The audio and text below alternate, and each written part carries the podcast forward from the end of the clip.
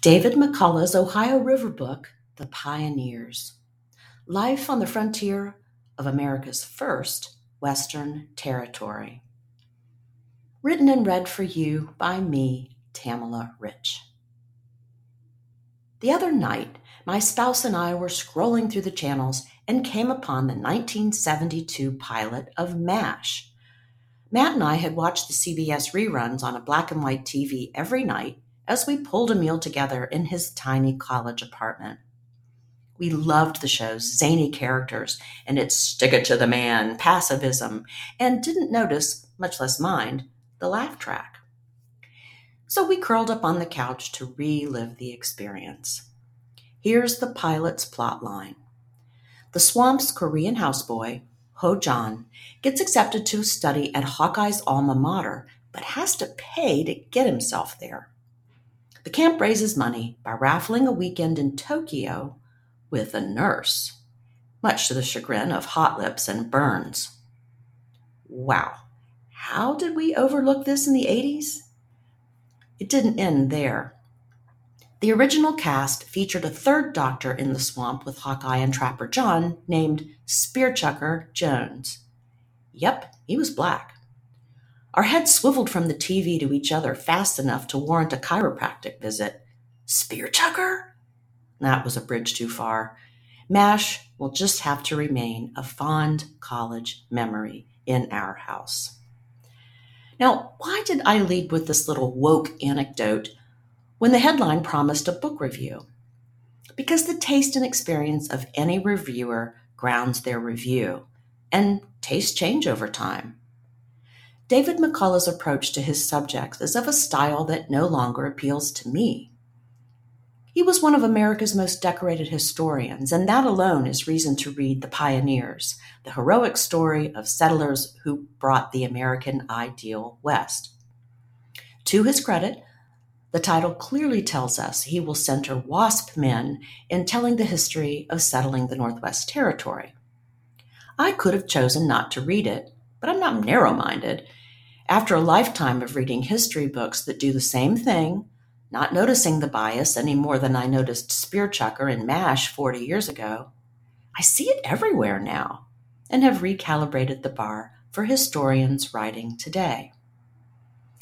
If McCullough were submitting this manuscript to his publisher in 2024, I'd like to think he would have used his prodigious skills and massive platform to tell a more fulsome version of history for example, the pioneers could have included philosophical and religious differences in how Native people and white settlers viewed the land.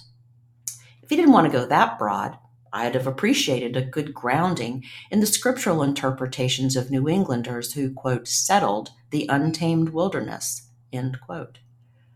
Surely the author came upon transcripts of sermons justifying the murder of fellow human beings in the process of establishing the first white settlement in, in the territory, Marietta, Ohio, as the city upon the hill. And if you're unfamiliar with the origin of this term, city upon the hill, it comes from the Bible, the book of Matthew, where Christ says, You are the light of the world. A city on a hill cannot be hidden. Criticism aside, I learned a great deal from reading The Pioneers. McCullough emphasized throughout the book how these early settlers worked tirelessly to establish the Northwest Ordinance's three, quote, remarkable conditions, end quote, into their new communities. First, freedom of religion. Second, free universal education. And three, the prohibition of slavery.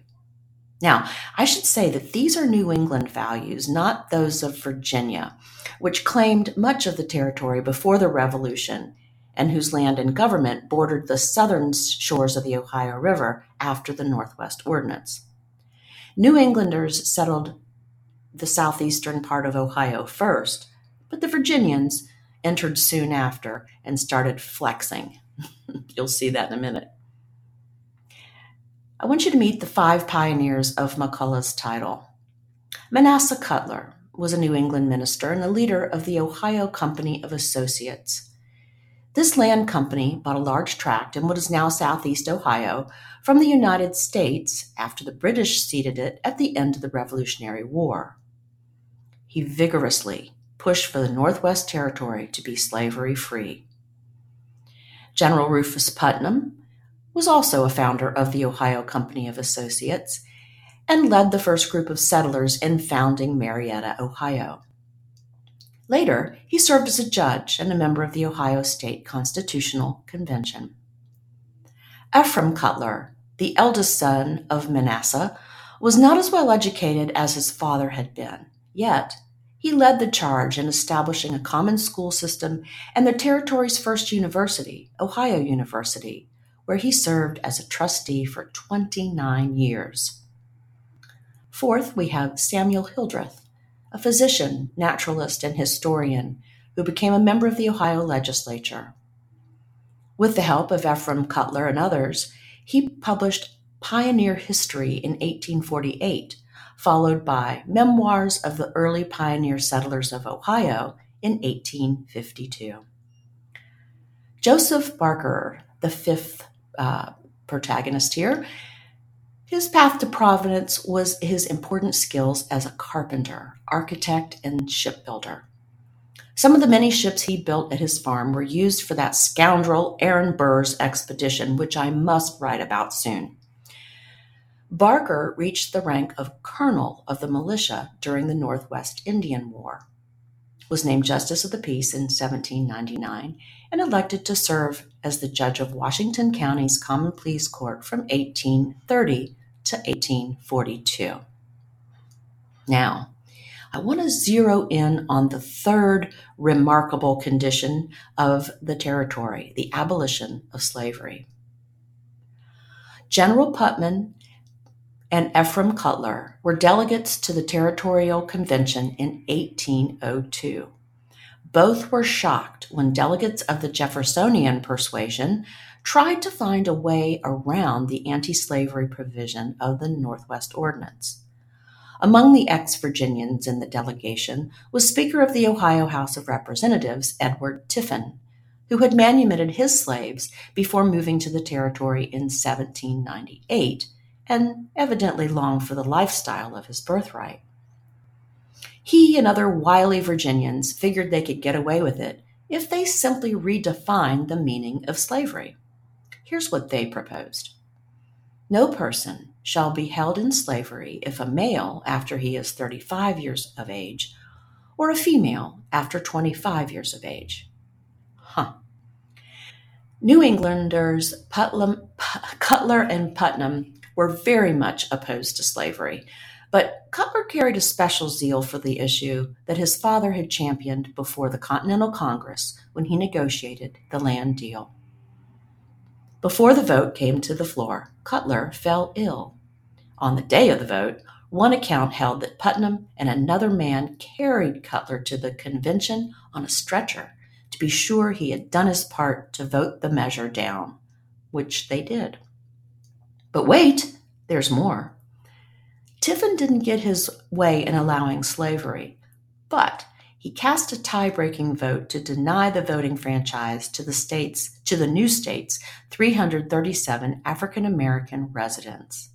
And I've linked to an interesting article on how Ohio blacks eventually prevailed many years later.